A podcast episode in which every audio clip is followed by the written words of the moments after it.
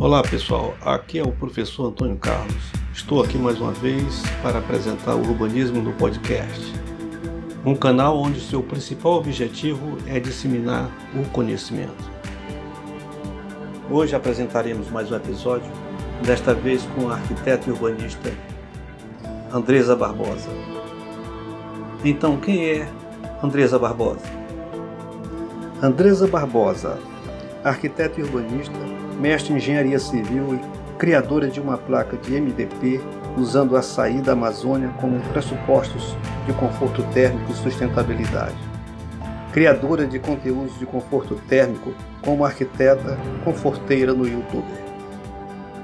Atualmente agregou a formação de coaching é mentora voltada para universitários com o objetivo de ajudar esse público na conclusão de seus cursos transformando a tormenta do TCC em um processo mais leve e produtivo. Professora Andresa, na comunidade de arquitetura, muito se fala em conforto ambiental. Você poderia me dizer qual é o principal objetivo do conforto ambiental na arquitetura? Essa é uma pergunta muito interessante, né? Entender o objetivo do conforto ambiental na arquitetura é, é quase que uma pergunta que busca uma resposta pontual, mas que na verdade na arquitetura nada é pontual, né? Então, o objetivo principal do conforto, ao meu ver, é abrigo. E se a gente for conversar sobre o que é o conceito de abrigo, é, nós vamos ter descobertas muito interessantes, mas se você tem um ambiente onde você, por exemplo, depende de soluções ativas de conforto, você depende de equipamentos que funcionem com energia elétrica ou qualquer outro tipo de energia, enfim, seja eólica, seja solar, mas se você precisa estar num ambiente onde você só consegue ficar ali com o ar-condicionado ligado, com o aquecedor ligado, com certeza você não está atendendo a premissa básica do conforto ambiental.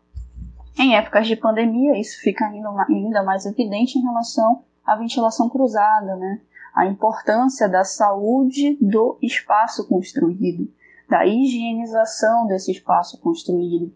Então, se você não tem, no final das contas, um abrigo de fato seguro nessas condições climáticas, você não está agregando conforto ambiental. Então, para mim, essa discussão do objetivo primordial do conforto poderiam ser vários, mas eles vão, no final das contas, sucumbir, né? Eles vão direcionar para uma simples palavra que é proporcionar abrigo.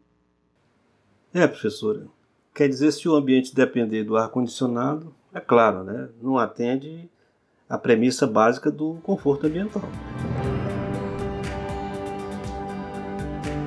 Professora, o conforto ambiental é um fenômeno que leva em consideração três variáveis: humanas, climáticas e arquitetônicas.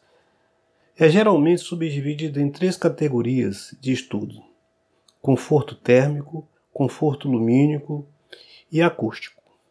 Gostaria que falasse em poucas palavras de cada um deles. Por favor, professora.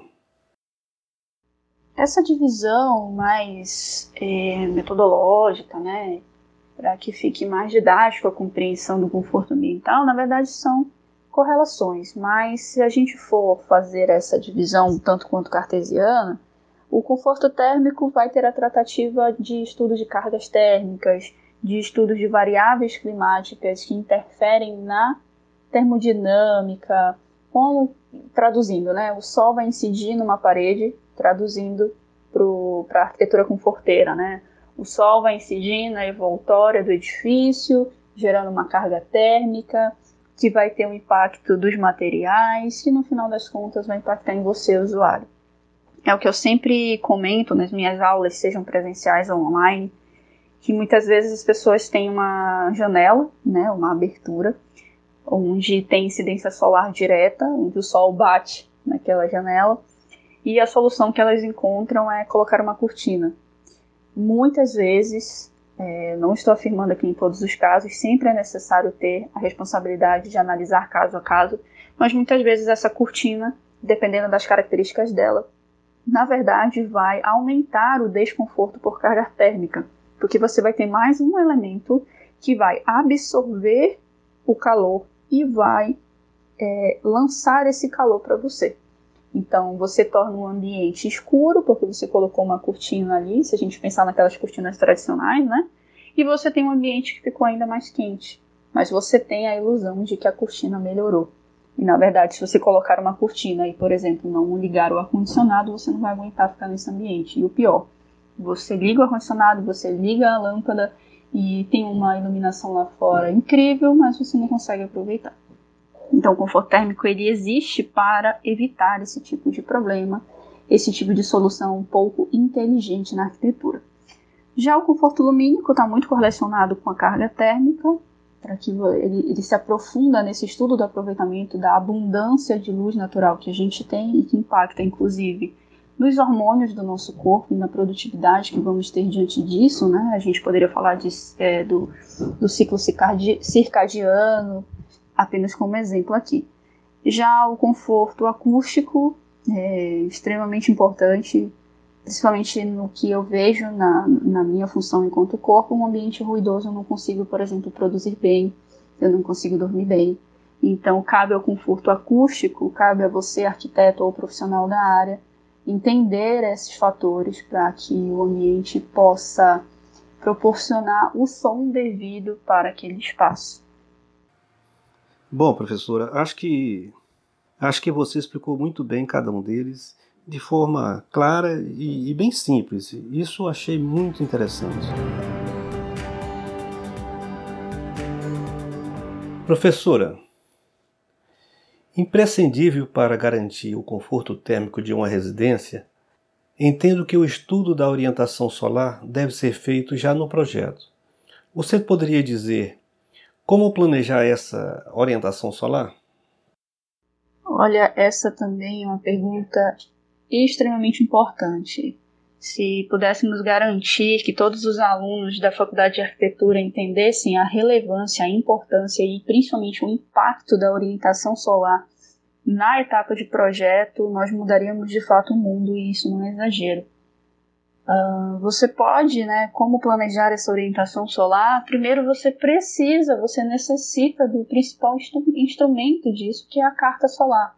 Não é à toa que eu me propus a criar conteúdos na internet, criar cursos online, especificamente sobre o beabá da carta solar, porque são informações tão básicas, tão elementares que todo arquiteto deveria saber. Então, se você não sabe usar a carta solar, você precisa lembrar que você precisa aprender.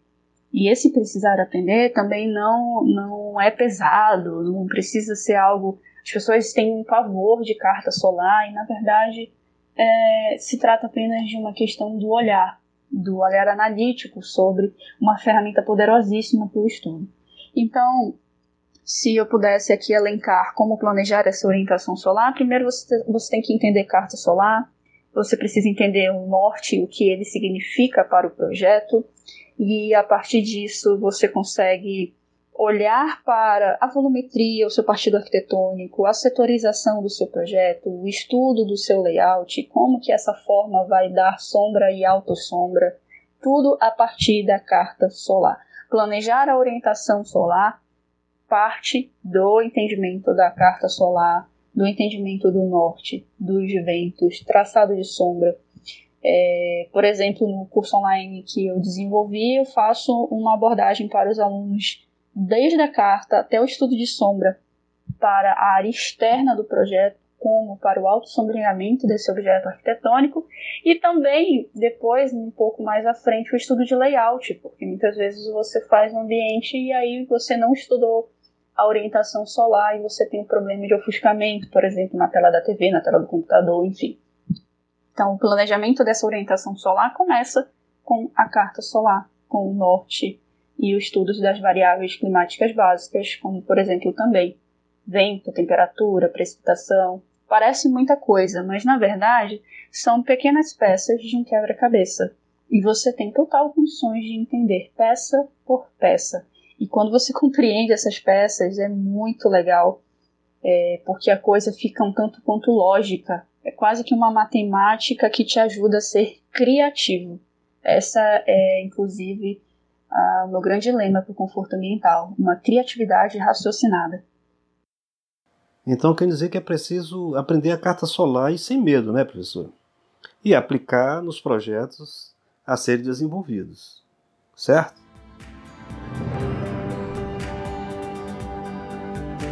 Professora, uma edificação sem soluções arquitetônicas adequadas pode levar a consequências drásticas.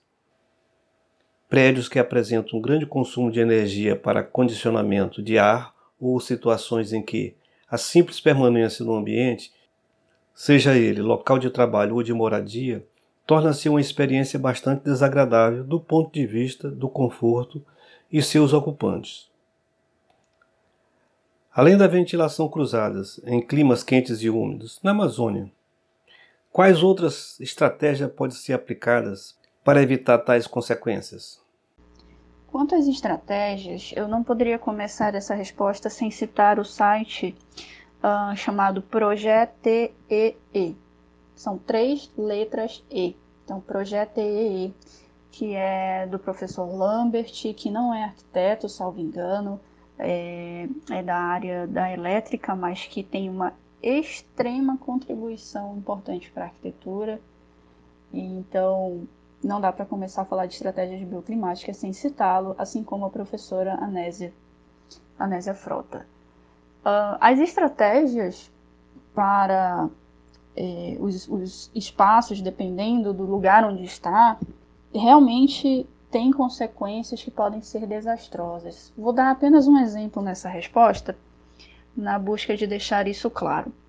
A gente tem quatro pontos importantes de estudo climático no conforto ambiental: os solstícios e os equinócios. Em junho, por exemplo, nós temos o solstício de inverno. Porém, todavia, entretanto, na Amazônia nós estamos na condição de verão amazônico. Isso já muda todo o jogo. Porque se você pensar na Amazônia, seguindo a lógica dessa, desses pontos climáticos, solstícios e equinócios, você vai trazer soluções que não se adequam a essa região. E é o que a gente tem também como ocorrência de, em Belém, por exemplo, de ilhas de calor a partir da verticalização. O problema em si não é a verticalização. O problema em si não é o vidro na fachada. O problema está no sistema de soluções, da forma como elas estão colocadas. Então, as estratégias que podem ser aplicadas, elas partem também do estudo da carta solar em relação à latitude que você está e a compreensão daquele ambiente. Se você pensar que o seu projeto é como se fosse a sua casa, você não vai querer a sua casa de qualquer jeito. Você não vai querer um ambiente de qual... Ah, porque, por exemplo, no sul eu preciso de calefação. Aí eu venho para a Amazônia e coloco calefação. Aqui em Manaus, por exemplo, a gente já tem dois sóis, né? Um para cada habitante também. Então você não tem como propor estratégias se você não conhece o lugar. Você não tem como ser uma pessoa agradável para uma outra pessoa se você não conhece essa outra pessoa. Eu gosto de usar esses exemplos que parecem distantes, mas que no final das contas são a nossa vida. E a arquitetura não está longe disso, a arquitetura é a nossa vida. Então, como evitar essas consequências desastrosas de uma forma direta, você precisa conhecer o lugar onde você está projetando. E isso começa também carta solar, latitude e estudo de clima. Professora, sabe, eu gostei dessa dica de conhecer o projeto EEE do professor Lambert. Bem interessante. Aí, pessoal, vamos conhecer para poder ajudar nos projetos. Agora, professora, para finalizar, vamos falar de projeto arquitetônico sustentável. Muita gente acha que colocar um telhado verde num projeto arquitetônico de uma residência ou qualquer outro tipo de uso já é considerado sustentável. O que levar em consideração para ser um projeto sustentável? Por favor, professora.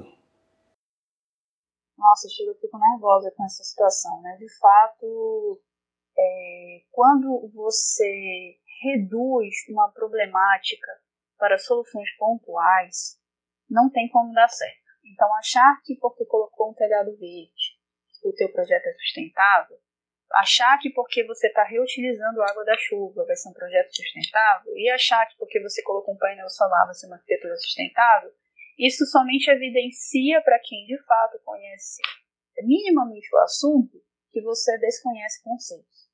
Sustentável, é preciso entender o que essa palavra significa. Né? A gente tem os três pilares. Então, se o seu projeto é sustentável, se ele for ambientalmente correto, você também precisa entender o que é o ambientalmente correto. O seu projeto é sustentável, se ele for socialmente justo, então você precisa entender o que é o socialmente justo. E o economicamente viável. E você também precisa entender o que é economicamente viável. Então, ambientalmente correto, botar um telhado verde. É realmente a solução que de fato vai ser ambientalmente correta? Talvez sim, talvez não, é preciso analisar. Colocou é, socialmente justo. É, por exemplo, construções ecológicas nem sempre são sustentáveis.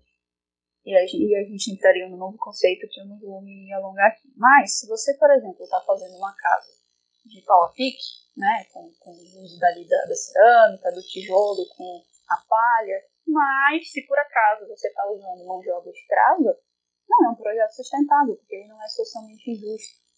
Então, caberia uma, um, acho um podcast só para a gente falar do que é arquitetura ecológica, do que é arquitetura sustentável. Uh, economicamente viável não significa que tem que ser soluções baratas. Não, o conceito vem muito do do payback, o conceito vem muito do retorno enquanto tempo, e principalmente da visão de médio e longo prazo, que acaba sendo uma das grandes dificuldades, na verdade.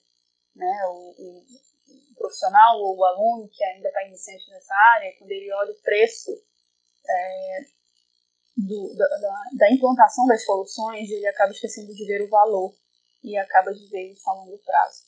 Então, acho que é um ponto de melhoria é, principalmente no, no, no nicho da educação, da arquitetura, falar mais sobre isso, entender cada vez mais sobre esses assuntos também.